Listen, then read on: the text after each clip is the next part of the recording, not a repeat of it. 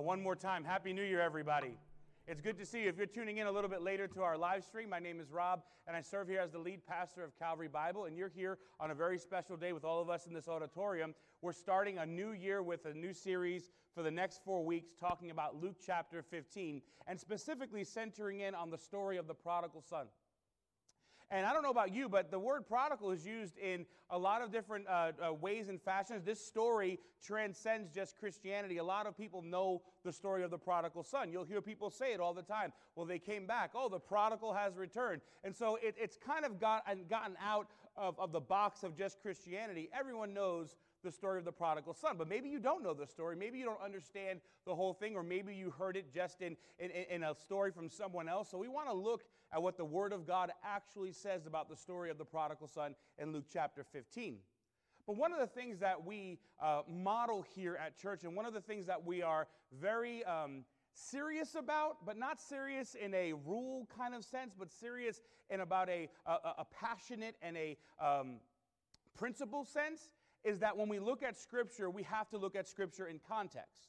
We don't cherry pick verses. We don't take verses that we need for it to me, me, uh, mesh with what we want to believe. We look at what the Word of God says in context. And when we look at the Word of God in context, we also need to look at the Word of God in the age that it was written, who the audience was, to see if there's any application for us, to make sure that we divide a specific people that God is speaking to, and if He's talking general to everybody. But in all Scripture, all 66 books of Scripture, we can find application for us. And so even though we do want to divide Israel from the church, and we do want to make sure that if God is specifically judging one person, that we take the application without overwhelming us with grief. And if, on the same regard, if there's something that we're struggling in our life and we want to make sense of all of it, we go to the Word of God for answers, not go to the Word of God to agree with us.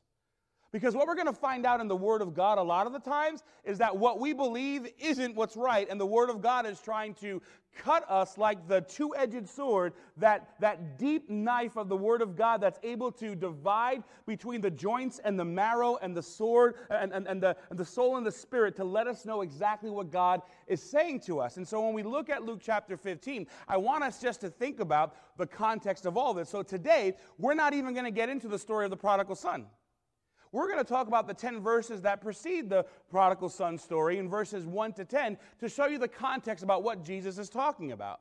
Because the story of the prodigal son takes place in, in, in, a, in a set of stories that Jesus tells, something called parables.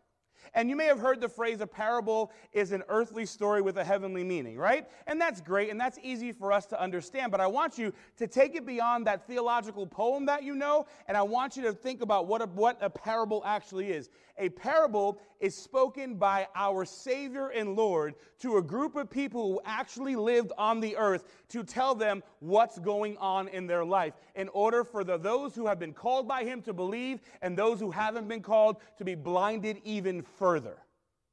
This is one of those times that Jesus separates believers from non believers based on something rather interesting. It's not based on our theological stance.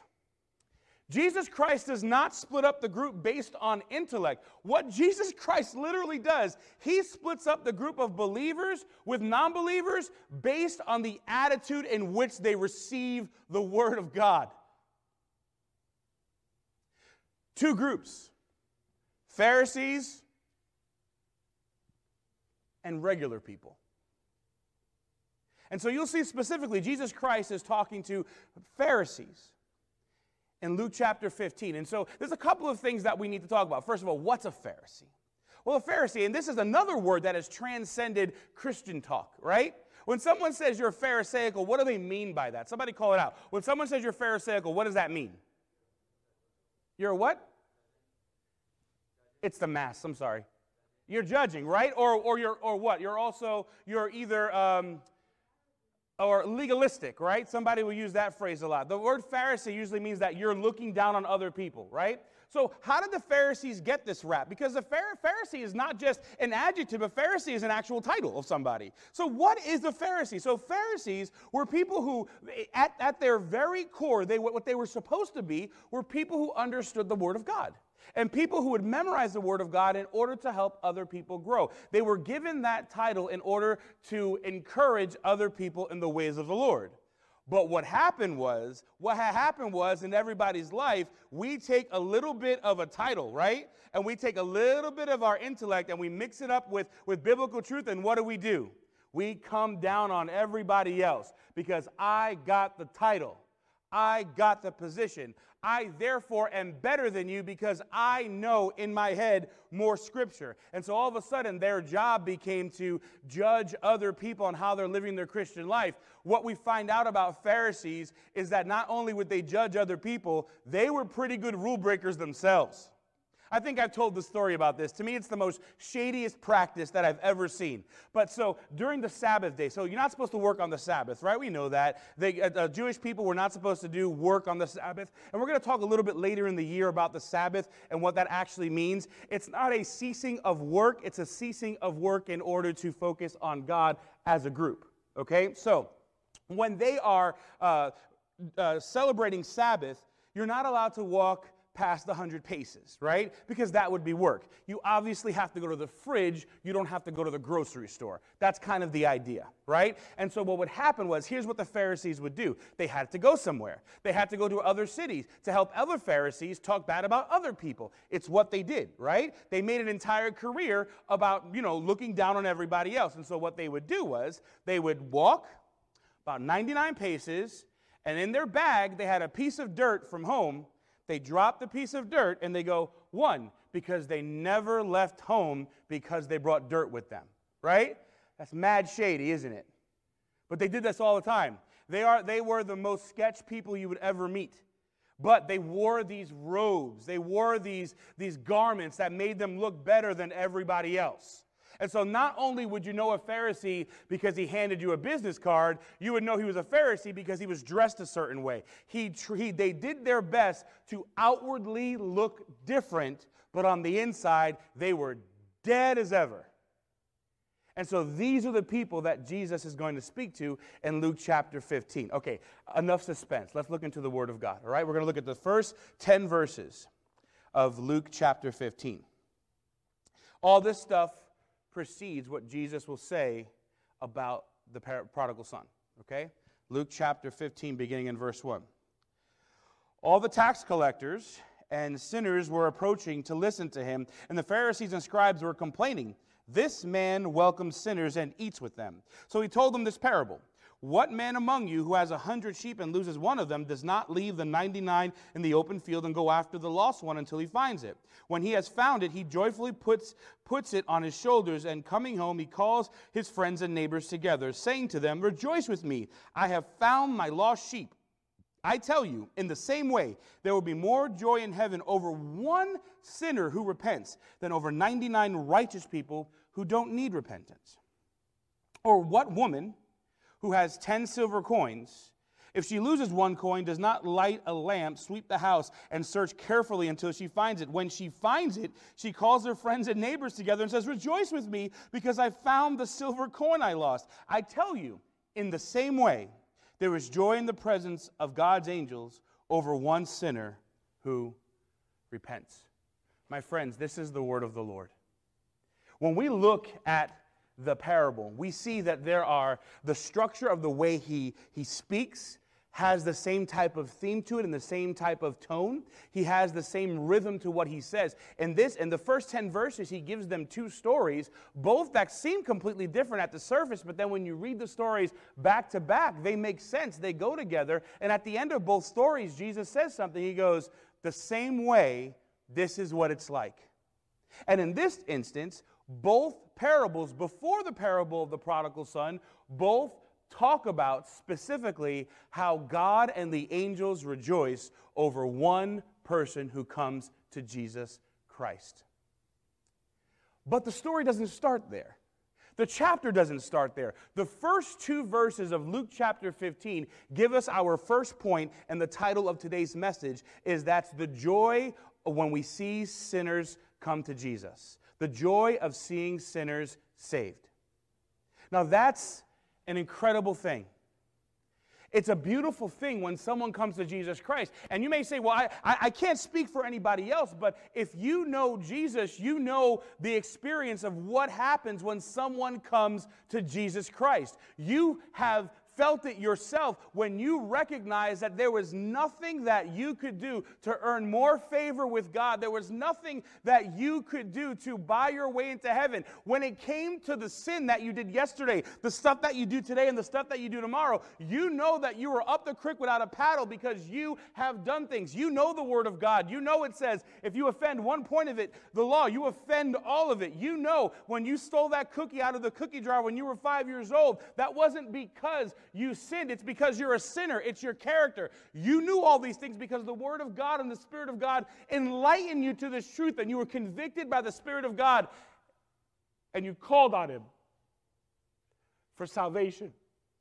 I get choked up thinking about every thing that I did up to the moment that I got saved. I grew up in a Christian home. I mean, I was, if anything, I was just like, you know how Paul says he was born and on the eighth day he was circumcised, he was raised, you know, a Hebrew of Hebrews. Man, I was, I was born, I was, I was taken to church two days, uh, two weeks after I was born. I was there. I, you know, I followed my parents, whatever they said. They spoke Spanish at my church. I didn't speak Spanish, but they wanted the best for me. So they told me to go forward. They told me to raise my hand. They wanted me to get baptized. They thought somebody would reach out and tell me about Jesus. And it wasn't until I was 17 that I was at a Christian conference that somebody preached the gospel in English. And God used everything. I don't, I don't, I don't make fun of, I'm not upset about the way I grew up. My parents loved the Lord. They did whatever they can, but God used everything for those 17 years to bring me to himself one night in South Carolina.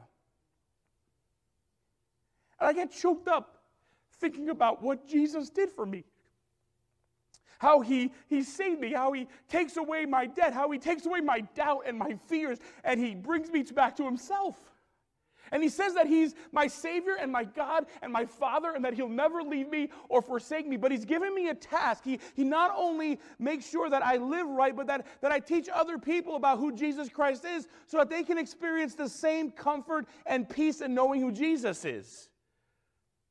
And so when we talk about the joy that comes from seeing sinners saved, my question to you is this Do you rejoice not only in your salvation, does that, does that rejoicing transfer to other people when they come to Jesus?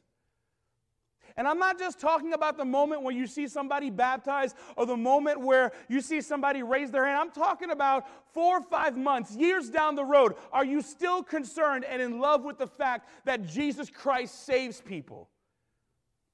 This is the question that he brings up in verses 1 and 2. Is there joy in seeing sinners come to Jesus Christ? So here's what he says All the tax collectors and sinners were approaching to listen to him. I was thinking about that. What a, what a grouping of people in the way that they're described, right? All the tax collectors and sinners. It's hilarious, right? So back then, so tax collectors, a little bit of background again. So tax collectors, usually what would happen to keep them local, the Roman government would hire uh, Jewish people within Jewish settlements, and you know wherever you lived. If you were in Macedonia, uh, they would ha- hire maybe a Philippian to do the same thing. But what happened was they would hire people from within the community to collect taxes. The taxes weren't bad. The Bible, even Jesus says to render to Caesar what's his, right? The, the taxes aren't what's evil, okay? Here's what the problem was that the tax collectors they would add their own surcharges to the taxes in order to make money and this was actually okay with the roman government. The roman government paid them less than a waitress would get paid as their base salary. The rest was tips from people who were paying taxes. And so what would happen was some of these guys were getting rich. Do you remember zacchaeus? He was getting, he was getting loaded off of this. Matthew himself, Levi, he was a tax collector. These were people that were hated by their own community, not because they sided with the Roman government, because they were fleecing them out of their money. These people were not good people. So when the Bible says tax collectors and all sinners, what the Bible is actually doing is what Jesus, it, it, uh, what, what the, the, writer, what Luke is doing is showing that there is a specific group of people, the tax collectors, who were really hated, and then everybody else who were also sinners, right? The first thing I want you to recognize in this about the joy in seeing sinners come to Jesus is to recognize that you are one. You may not be a tax collector, but you're definitely a sinner. Because every single one of us, we have thought things, we've said things, and we've done things that has displeased God. There is no one, whether he lives in the Vatican, whether he lives in the White House, whether he lives, whether he lives in the Promised Land, it does not matter. Every single one of us, no matter of our title or our position, tax collector, everybody else, we are all sinners. The Bible makes it clear for all have sinned and come short of the glory of God. For the wages of our sin is death, but the gift of God is eternal life through Jesus Christ our Lord. The Bible makes it clear throughout the very beginning when Adam and Eve ate that fruit, our parents showed us what our future was going to be like on our own. We were sinners. So, sinners, tax collectors, and sinners, that's who's there. They were approaching to listen to who? Jesus. Now, here's the story for most of the time. Now, there would be some remnant that were actually going to listen for some truth, but usually the reason why the Pharisees would come to listen to Jesus during his life was to catch him in something. Was to maybe, maybe he would say something off. Maybe he would slip, uh, have a slip of the tongue. Something that they could nail to him to arrest him and possibly kill him. And the more they met with him, the more they heard him, the more they got stumped, and the more ticked off they got to the moment of 33 and a half years, they would arrest him, they would torture, they would beat him, and he would die on the cross to pay the price for our sins. You see, Jesus knew what was going to happen to him. It just wasn't his time until those, those days were completed. So every time they spoke, they went to catch him, and they wound up getting stumped. And the Pharisees and the scribes. So here's another group of people. So the Pharisees, we spoke about who they are. Here who scribes were. Scribes were a specific group of people who were tasked with their job being for their life, and usually it was handed down from generation to generation, was to continue writing the Word of God for people to have it. Because remember, they didn't have typewriters, they didn't have hard drives, so they would write it down. And every generation would have the Word of God because of faithful scribes in the years before. I want you to think about this God has perfectly preserved His Word for, through millennia through scribes. Okay, so these scribes had a very important job. But one of the things that you find out culturally about scribes, they were just as rotten as the Pharisees. They were part of those tax collectors and sinners like all of us. The scribes took their responsibility not to a spiritual level. Like before, like honestly, what, the way it used to be was this like you would write the word of God and you would get to um, a passage of scripture that would mention the name of God. And they would have to stop they would have to pray, they would have to repent, and they would have to wash their hands before they wrote that name. It was a spiritual practice to show them how special what their job actually was. What it wound up being was just them looking at other people who didn't wash their hands after writing the name of God.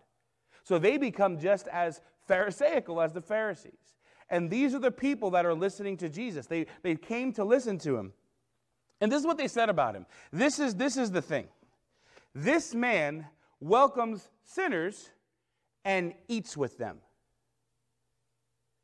Now, they meant it as a dig, they meant it as an insult. This man welcomes sinners and he eats with them.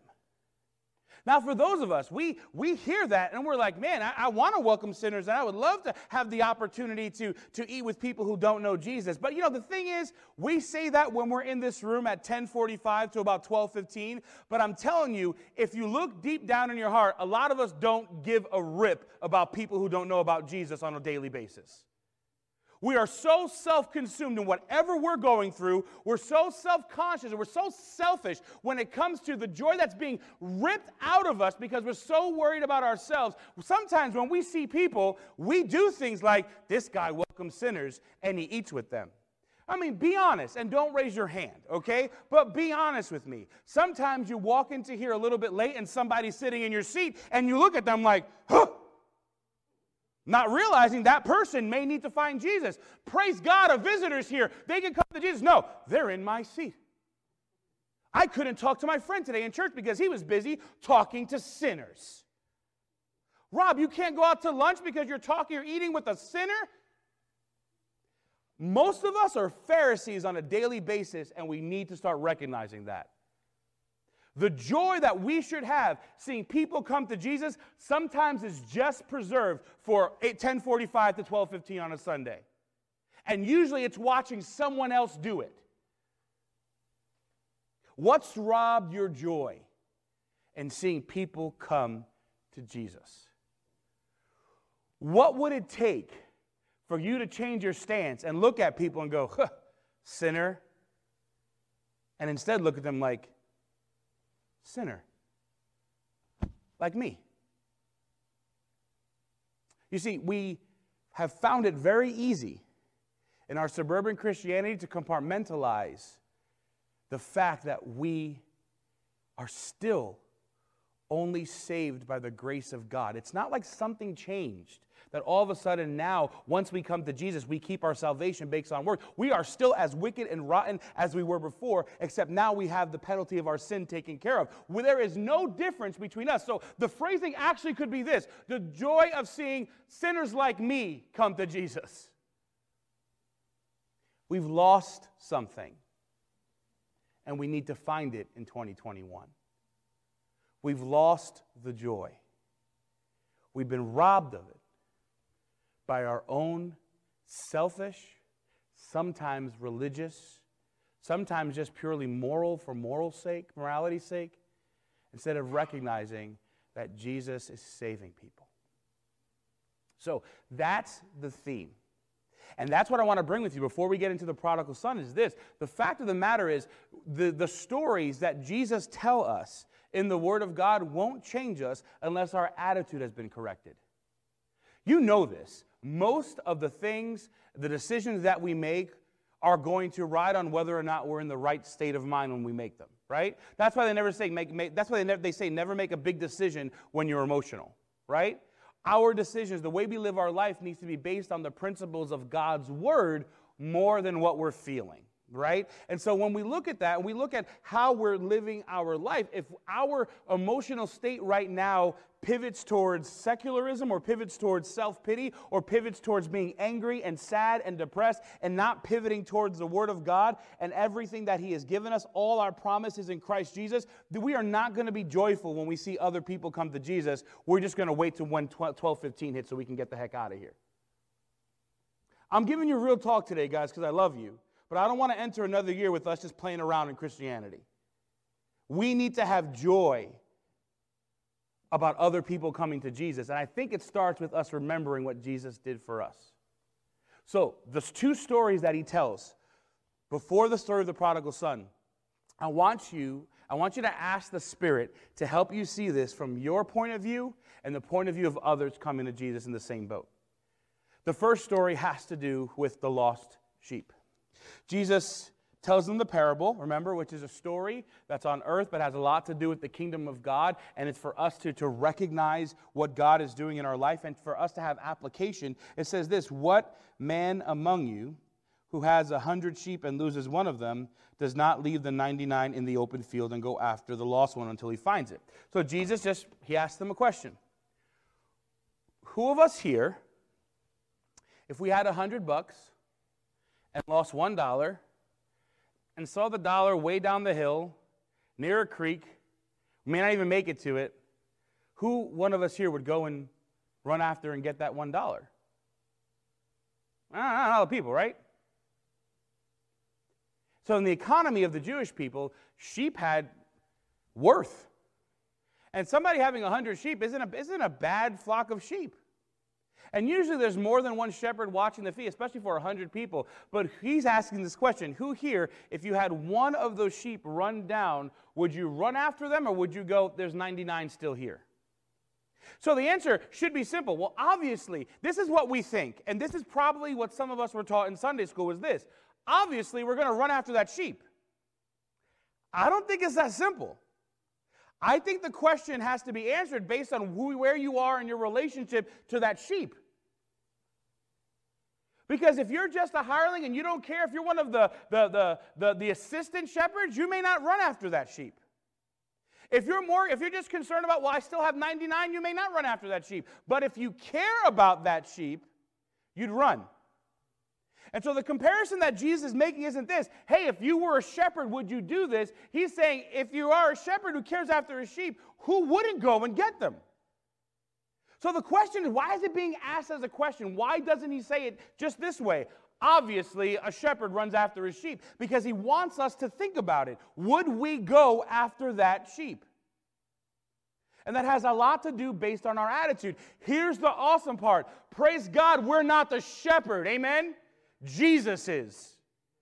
So our selfish self pity doesn't matter to him. He's going after that sheep because God so loved the world that he gave his only begotten Son, that whosoever believes in him should not perish but have everlasting life. And God demonstrated his love toward us. And while we were still sinners, running down to that creek in danger, Jesus Christ died for us.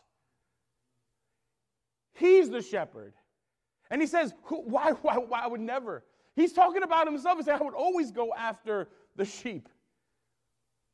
But remember in context, who's he speaking to? The Pharisees and the scribes, who the only words they could muster up in the presence of Jesus was this He eats with sinners, He welcomes them. Those Pharisees, bet your bottom dollar, would never go after that sheep. They would be talking bad about sheep, the sheep the whole way down. Look at that idiot. Watch him go. Ah, well, there's 99 more. And so he makes this sharp comparison that they had no joy in someone being saved.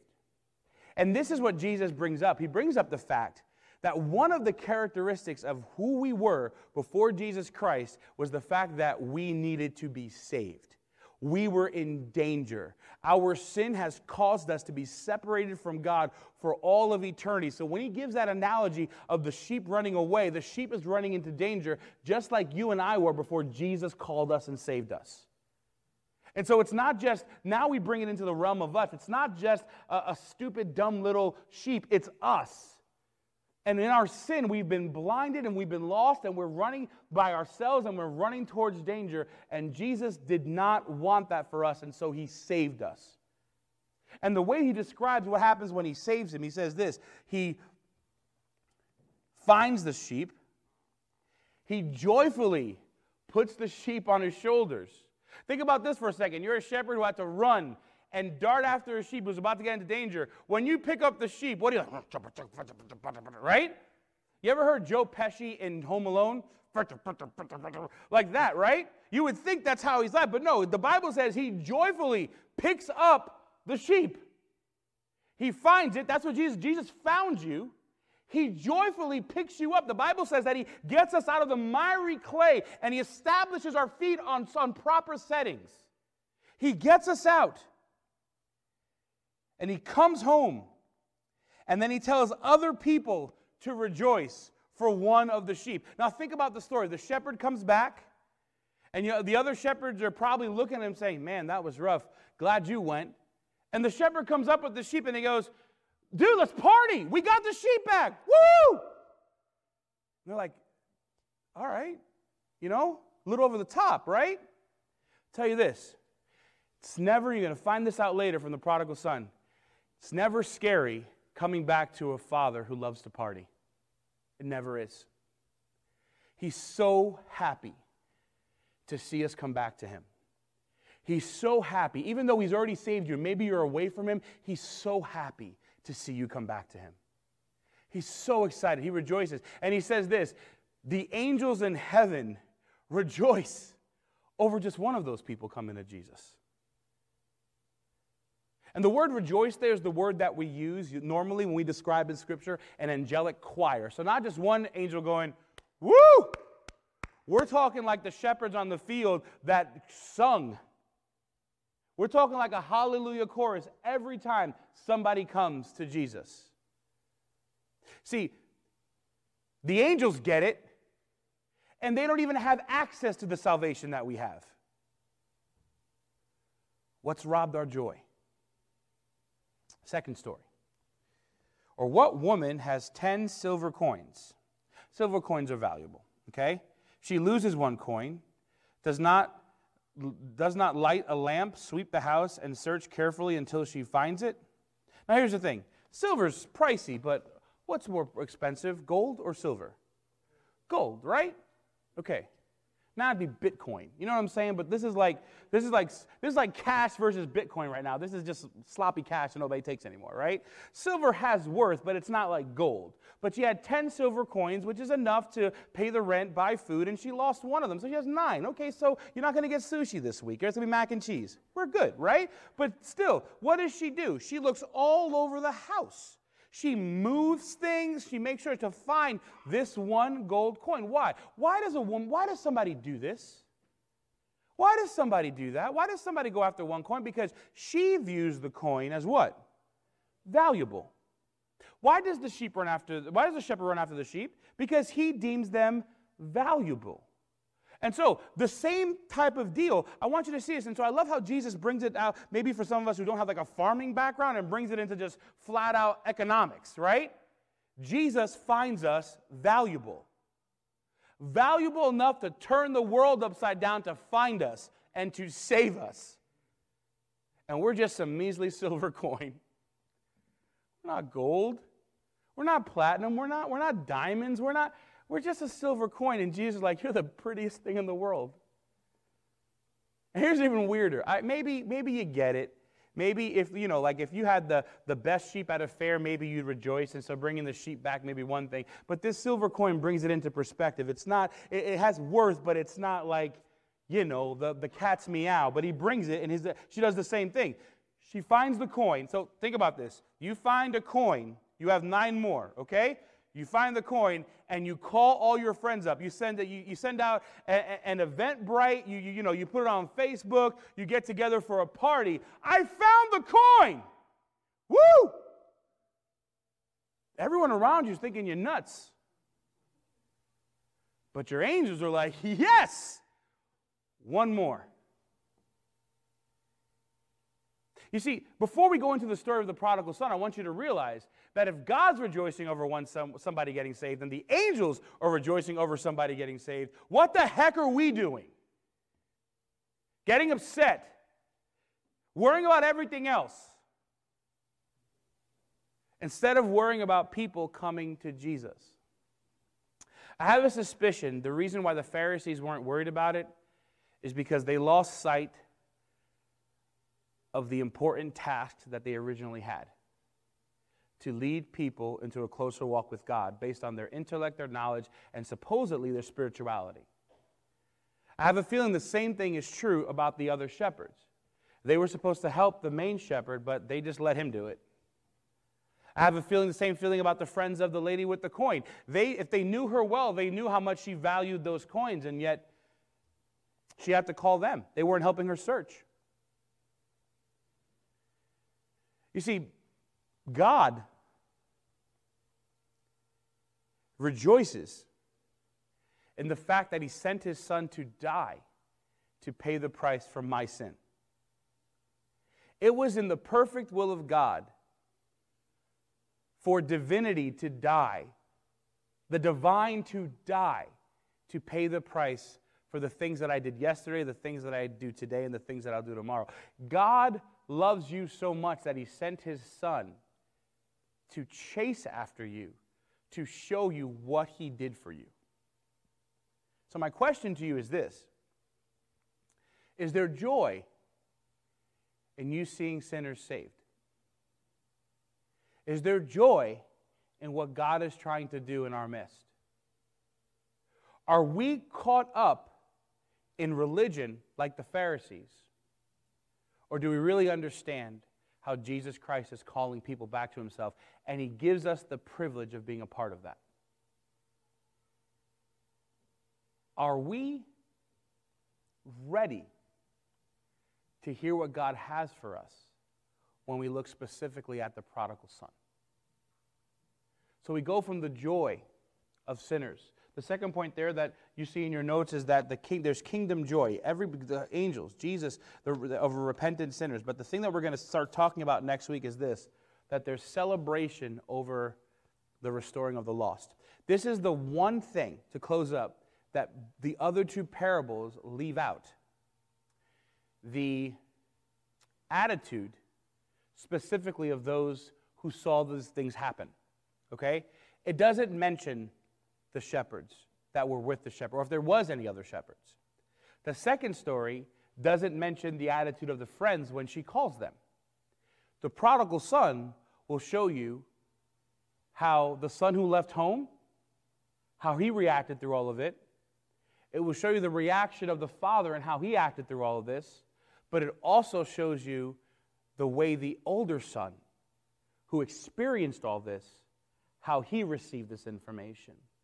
And so I pray as we get into the prodigal son starting next week that God will show us that if they, we have an, a leaning towards Pharisee, being a Pharisee or a leaning towards being apathetic, or maybe there are some serious issues in our life right now that are causing us not to have the joy that we should have over people coming to Jesus, that God would cause us to repent and cause us to be restored and renewed in order seeing people come to Jesus Christ.